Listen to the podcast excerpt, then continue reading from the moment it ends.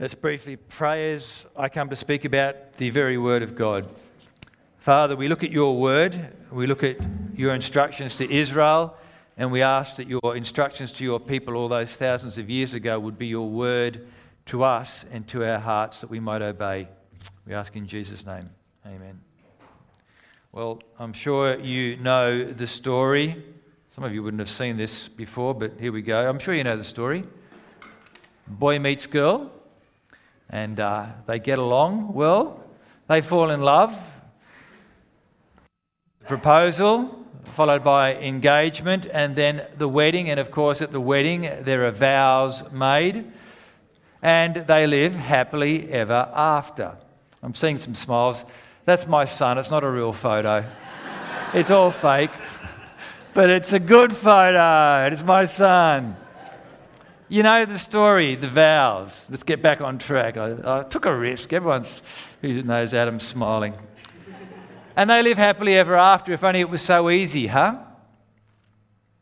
You see, for this relationship to work with boy meets girl, they need to do some hard work. They need to accept responsibilities. They need to be faithful to their vows. And the vows matter. I, know, Fred, take you, whose right hand I now hold, to be my lawfully wedded wife. Promise before God to be a true and devoted husband, true in sickness and in health, in joy and in sorrow, in good times and bad, and forsaking all others. To keep myself to her and her only until God shall separate us by death. From this day forward, for better or worse, richer or poorer, sickness and health, to love and to cherish till death do us part. Big promises, big commitments, these vows. See, this, it's, more, it's more than an emotional moment. It's more than just fondness. There is a covenant being made, binding relational promises, not to take advantage, but to serve, to be there, to prioritize you to be exclusively for you. And if you have been at a wedding, I'm sure you've done this, we all sit there internally as we hear these vows and we say, Yes, yes, yes. Nobody argues, listen, mate, if she gets loses her money, get out of there. If she gets sick for a long period of time, it's over. Nobody says that. We all say yes. Because we understand what love means. And the vows are simply fair. It's going to cost. There's a whole new way of being, and you are being bound together in love. And we know what love means that's the vows. And we also know that if these vows are breached, there will be pain ahead, there's trouble, there's a price to pay.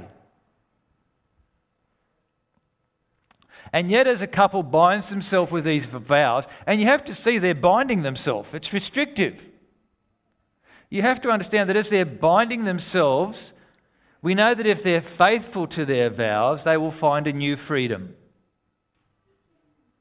the freedom of love, the freedom of security, the freedom of belonging in a deep way and joy. We're in Exodus chapter 20. We're gathered at the mountain. God has promised to deliver his people. In a sense, they've become engaged in Exodus chapter 6. Therefore, say to the Israelites, this to Moses is to say, I am the Lord, and I will bring you out from under the yoke of the Egyptians. I will free you from being, being slaves to them, and I will redeem you with an outstretched arm and with mighty acts of judgment. I will take you as my own people, and I will be your God then you will know that I am the Lord your God who brought you out from under the yoke of the Egyptians. I will take you. There's kind of an engagement, and God makes good on his promise. He rescues them, he defeats the Egyptians. He now takes them through the wilderness and gathers them at this mountain. And it's kind of what happens at the mountain, it's almost ceremonial. It's binding, it's a time for covenant commitment. And the Lord, as Vic has mentioned, declares his love and his faithfulness. He says, You've seen what I did to Egypt, how I carried you on eagle's wings and brought you to myself. Now, if you'll obey me fully and keep my covenant, then out of all the nations you'll be my treasured possession. Although the whole earth is mine, you'll be for me a kingdom of priests and a holy nation.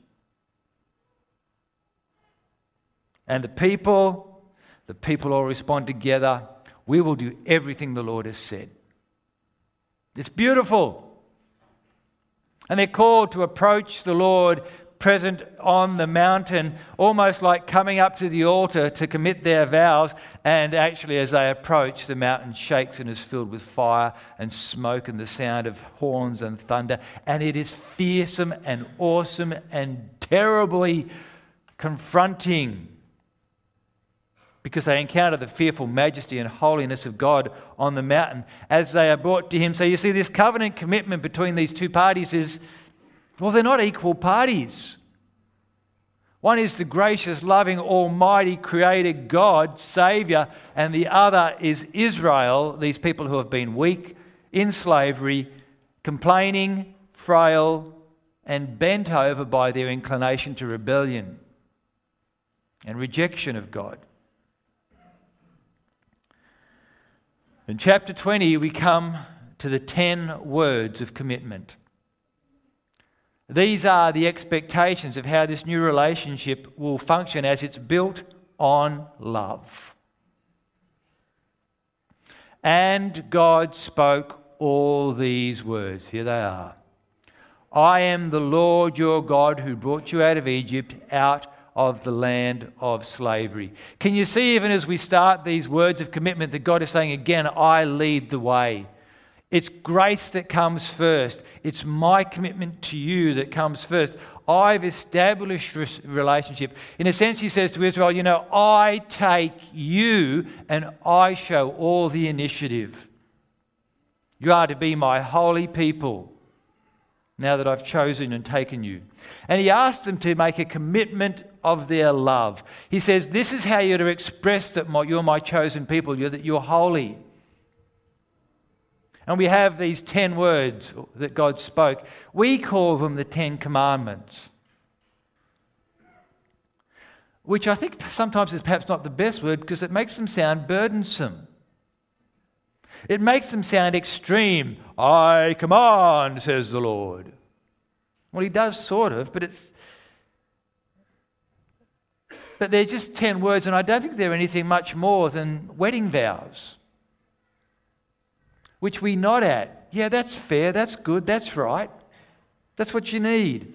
This is what is reasonable for a relationship of love.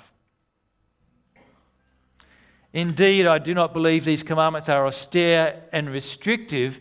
These commands are a freedom charter.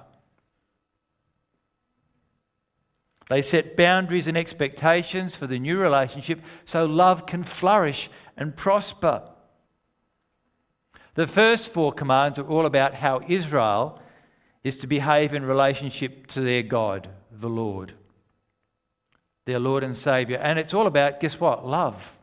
Love the Lord. The last six commands are about how Israel is to relationship to behave in community in relationship to others, and they are also all about love. In Matthew chapter 22, Jesus is asked by the teachers of the law, he says, Come on, tell us what's the greatest command of all the commands? What's the greatest of all the commands? And Jesus replied, Love the Lord your God with all your heart and all your soul and with all your mind. This is the first and greatest command. And the second is like it love your neighbor as yourself. Jesus says, all the law and the prophets hang on these two commandments. All the Ten Commandments, the ten words, hang on these two commandments. This week we're looking at love the Lord your God. Next week, love your neighbor. Today it's all about love the Lord your God. The first word is foundational. It's really all the other commands are a subset of this first word. You shall have no other gods before me. Very woodenly, you might translate it, there shall not be for you any other gods upon my face. There will be nothing in between you and me. There will be direct, transparent, unbroken fidelity and commitment. There shall be no rival to detract from my glory. There will be relationship which will dominate every sphere of your life. I will be your God, and you will be my people, for I am the Lord your God who brought you out of Egypt, out of the land of slavery. See, Egypt's gods, they were so powerless. Ten plagues came against these gods of the frogs and the mice, and, and they were powerless. God parted the sea. The God of creation and Israel passed through. He fed them in the wilderness. He provided water for them in the wilderness from the rock. They are his treasured possession, his holy nation. So, in this covenant relationship, there are to be no other gods, none of these powerless, useless gods that aren't gods at all. Period. When Anna and I made our vows almost 30 years ago, we were, we were excited. There was a sense for us of this new day of security and freedom. We're so happy to be getting married. And we knew that as we made those vows that there would be righteous limits. We were glad to embrace them. You see, for me, there would be no other woman for the rest of my life, till death do us part. Forsaking all others, I cleave to you and you alone. Now, other women come and go and have, and I'm very grateful for that. As friends, as colleagues,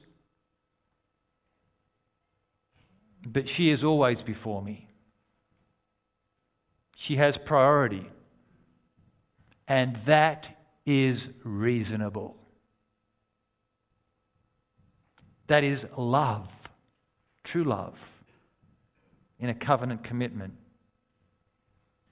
And there are very many, I'm amazed, I'm stunned how many beautiful women there are in the world. But Anna is mine. And it's exclusive. And that is important. That is the first word, you see. Love the Lord your God with all your heart and soul and mind. Let there be no other the Lord. And yes, you know, there are many good things in the world, and they come and they go. And it's good to enjoy them, but don't ever put them first. Don't live for them. Don't let them ever become your God because they will fail you. They do not save you. They are not gracious. They don't love you. If you live for these false gods, these good things that are in the world, if you live for them, they will kill you. Love the Lord your God with all your heart, your soul, and your mind. That is the first and greatest command. The second word really just builds on that. It's a direct consequence. You shall not make for yourself an image in the form of anything in heaven above or on the earth beneath or in the waters below. You shall not bow down to them or worship them, for I, the Lord your God, am a jealous God, punishing the children for the sin of the parents to the third and fourth generation of those who hate me but showing love to a thousand generations of those who love me and keep my commands. We human beings, we just love to be in control.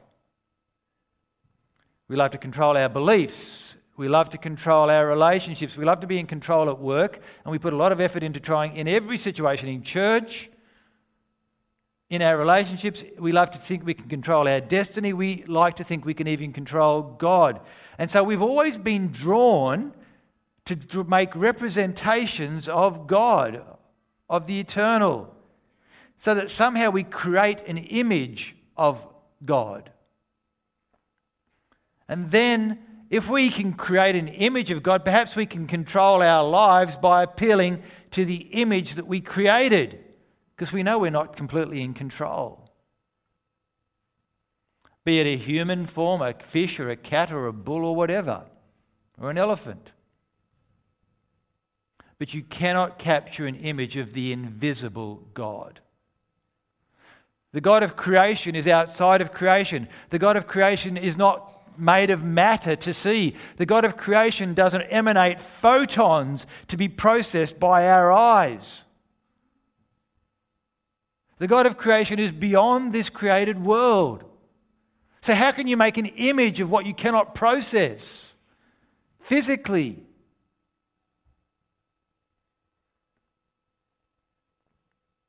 God is God. He is not known through our imaginations. He's not known through what we desire. I wish God was like this. God is known through his own revelation. He's known through what he does and through what he says. And he says to Israel, I am the Lord your God who brought you out of Egypt, out of the land of slavery. And so there's to be no images. There's to be no idols. There's to be no Buddhas. There's to be no elephants with many arms. There's to be no fish and no cows. There's to be no icons to represent me. There's to be no statues that you worship. You might think, though, what about verse 5? That's a bit extreme, isn't it?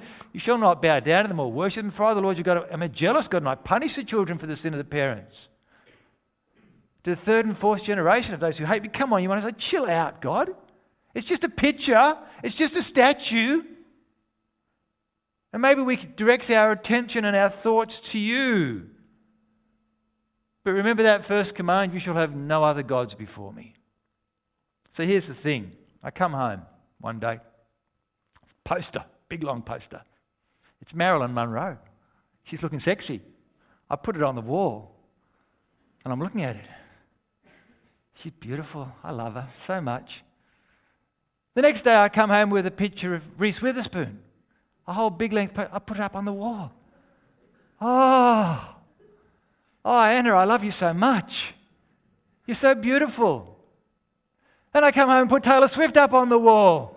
Oh, she's so glad I'm married to you, Anna. I love you so much. Anna comes home and says, What are you doing? Hi, beautiful. I'm just thinking about you. Wow. I am such a lucky guy. It's helping me devote myself to you, sweetness. In fact, I, am so happy about my relationship. I decided I'm going to draw a picture of my wife. So I get the sketchbook and the colours, and some of you know how well I draw. And, and, and I, I draw her blonde hair and her fair skin with my little pink crayon. And I put my blue eyes on her. And, and I take a photo and I take that thing and I put it in my wallet. And on my, it's on my screen, my picture of my wife. And I'm showing my friends that, who don't know her, say, Have a look at my wife. She's so beautiful. I'm so happy.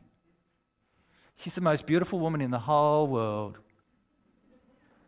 And even when I'm at work, I can look at this image of my wife and, and think how much, how wonderful she is for me. And it's just an image to help me devote myself to my wife, to help me focus my devotion. How does Anna respond? Oh, he loves me. Now she responds, I'm going to kill you.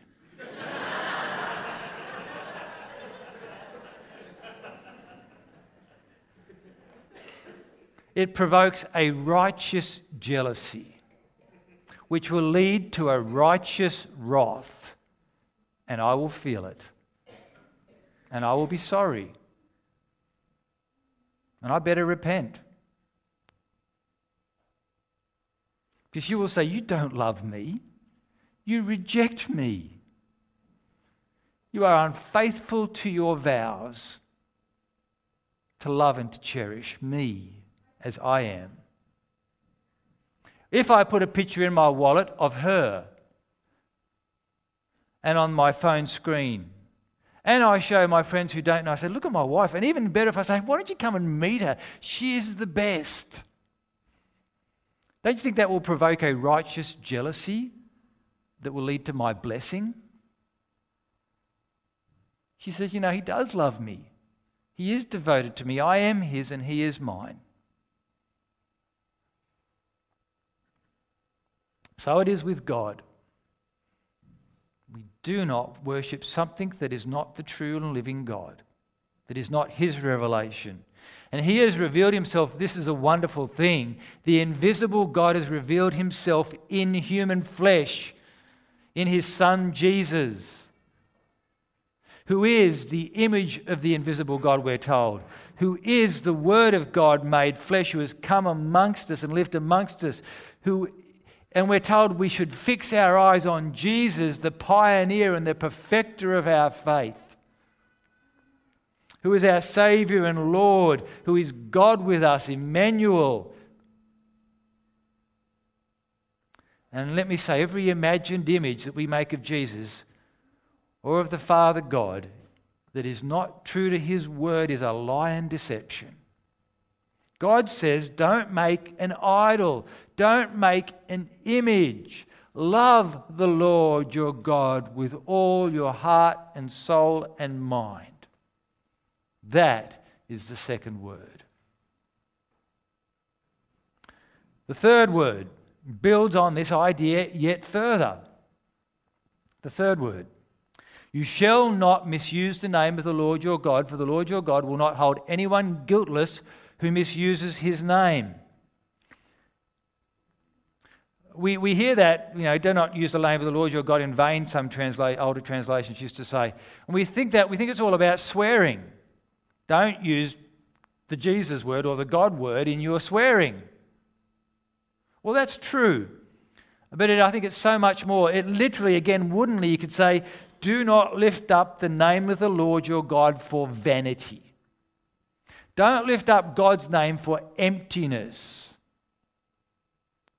I think it's more about treating God lightly of using the, God, the Lord, of trying to control the Lord. Because, you know, we all hate to be used. We hate it when we become a stepping stone for others for their advantage. And, and God's name is more than just his title, like my name might be John. God's name represents his very being, kind of like my name represents my very being. It's who I am. So don't use God. Don't treat him as something light. See, when I gave, we shared our vows, when I gave my vows to Anna, I was promising to be faithful. If I use her constantly as the butt of my jokes, if I run her down in conversation with others constantly, if I actually just want her around mostly for the cooking and the cleaning and to stroke my ego, to fulfill my desires, Actually, that's all, babe. Thanks. If I put her down so that I feel good about myself, if she becomes a trophy wife, which she is, but if she becomes a trophy wife, perhaps like Melania Trump, maybe, I don't know, I don't know the relationship, but maybe, is that loving? She's just there for my vanity to make me look good? There's something dreadfully wrong. It's not what I promised in my vows to do. If things go bad in life and I shout, Anna! as if she's to blame.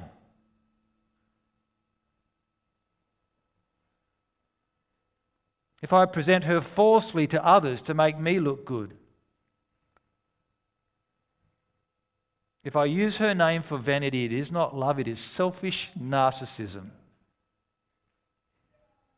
If I treat her name with honor and glory and respect, if I speak well of her and I serve her and I'm always thinking, what would she be doing and thinking at this moment? If I adjust my life for her life, that is love. And that's what I promised to do when I made those vows. If you use the name of Jesus carelessly, as an expletive.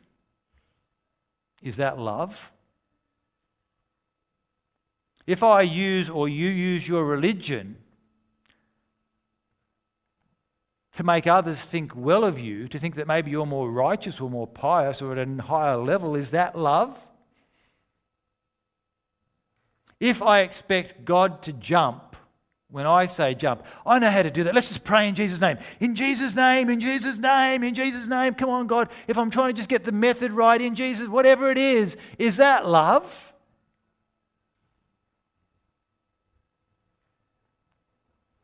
It's a gross misuse of the name of the Lord. And God will not tolerate it. Rather, we are to pray in Jesus' name with humility. We're to treasure the name of Jesus as our Saviour. We know, we're to know that there is no other name given under heaven by which men may be saved but the name of Jesus, our Saviour. The lover of my soul, my Lord and King. And I just want to know Him more. Because I want to love the Lord my God with all my heart and soul and mind. The third word do not lift up the Lord's name for vanity.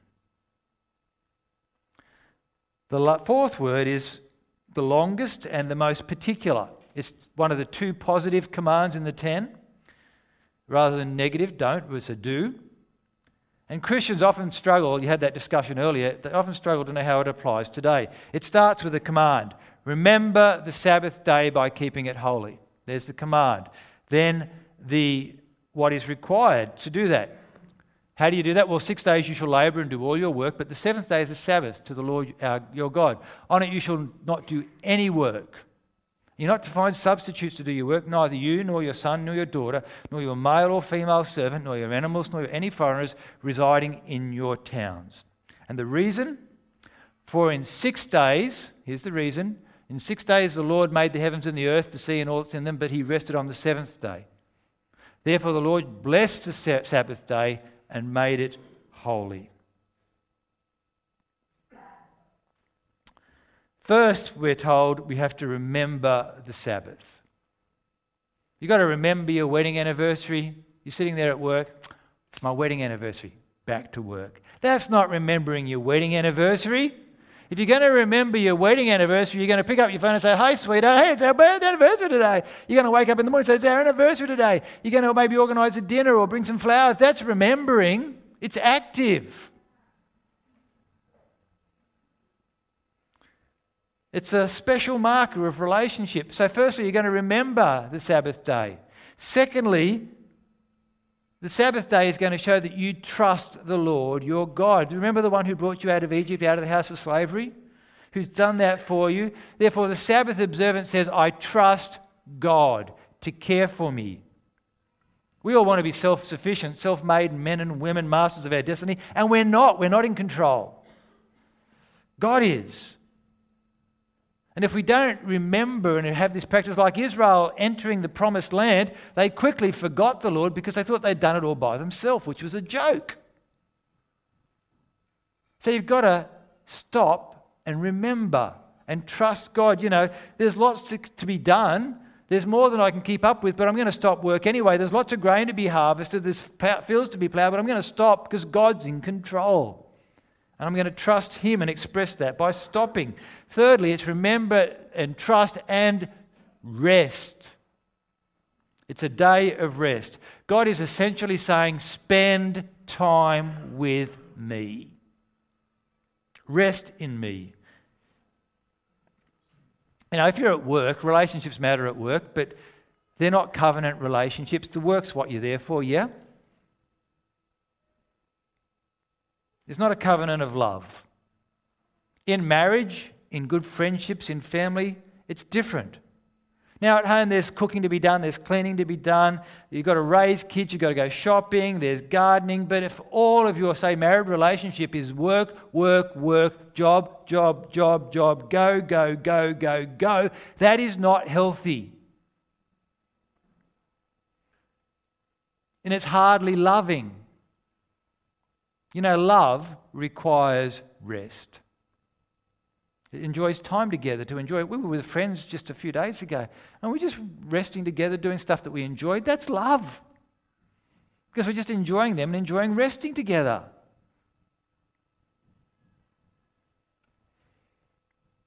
If you're always busy If I'm always busy and distracted, tell what she's going to say before long. She'll be saying, Haven't you got any time for me? What, what are you so distracted for? Just come and spend some time with me. I'm busy, I'm busy, I'm busy. Because I don't feel loved if you're not just going to stop. She'll say, Look at me in the eyes. Just look at me in the eyes. I'm thinking, Oh, okay. I'm busy.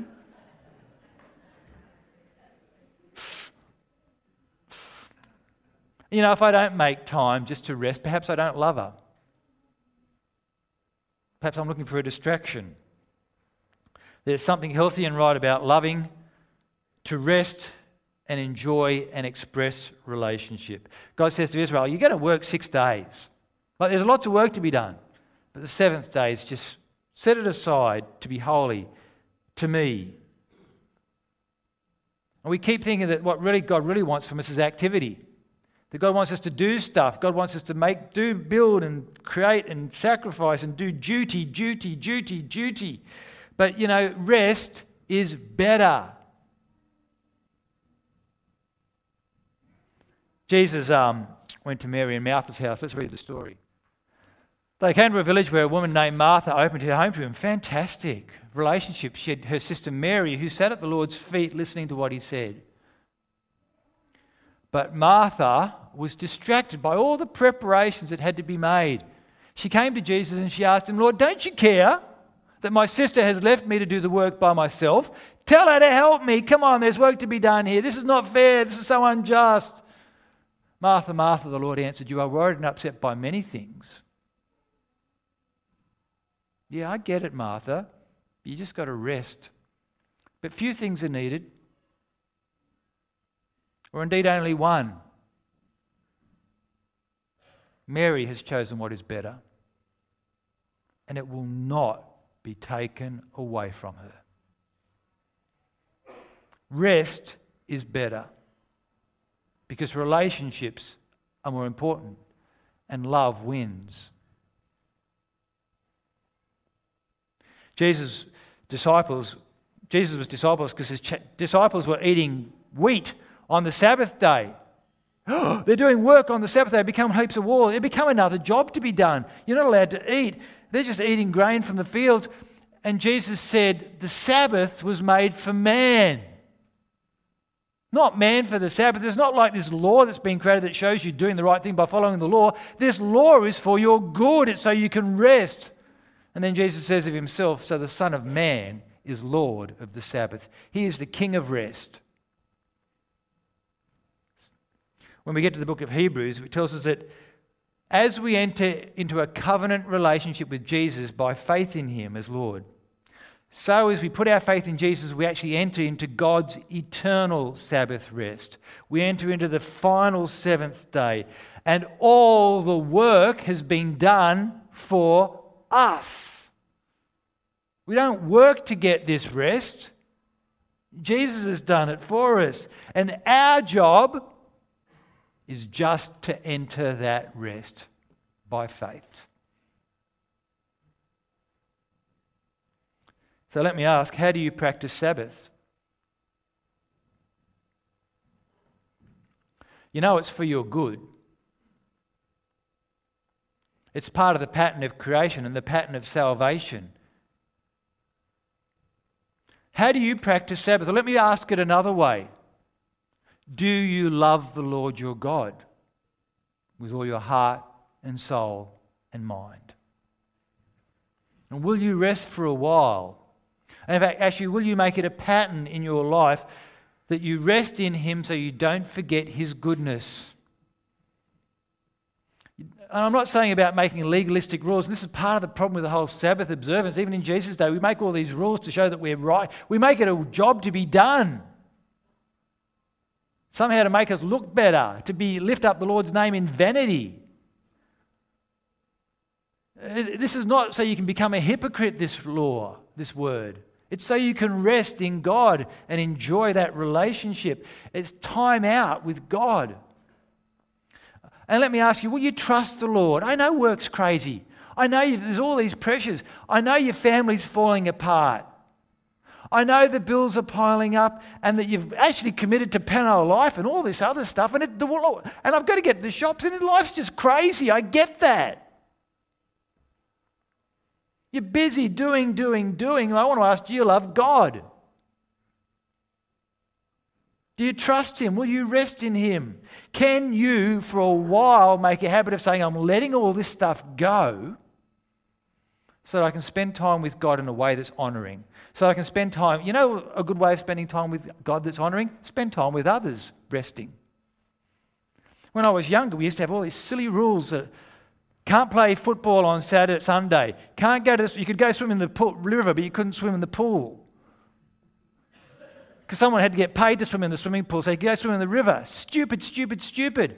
Don't, what if you enjoy playing football? What if that's how you, you, your spirit's revived? Don't you dare go and play sport on a Sunday, young man. That's wicked. Stupid rules. And you don't want to do that because those things might be resting with God in a way, enjoying creation. But I do wonder if we've lost something today because, you know, when I was younger, no one, no, shops didn't open. Town was dead on Sunday. It was beautiful. Today it's just go, go, go, go, go, go, go, go, go, go, go. And none of you make time for rest in an intentional way before God. And I struggle too. I shouldn't say none of you know what I'm saying. Just be gracious.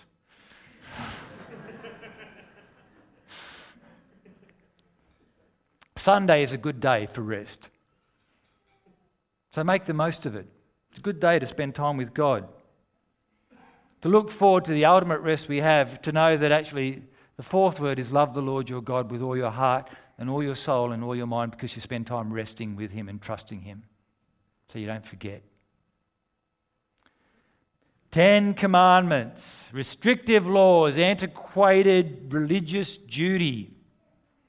Or is it just a reasonable expectation from the God who, in His grace, has drawn us into relationship with Himself, into a relationship of love? Is, are these actually a freedom charter? God has shown us the depths of His love. No other gods before me, He says. No other representations, no other images to displace me. Don't use my name for your purposes, but honor my name and trust me and rest in me. Love me. Jesus says, Come to me, all you who are weary and burdened, and I will give you rest. Take my yoke, my commands upon you, and learn from me, for I am gentle and humble in heart, and you will find rest for your souls. For my yoke is easy and my burden, my commands, are light. It's great to be called to love someone. So you love the Lord your God with all your heart and all your soul and all your mind. Thank you for your patience. Amen.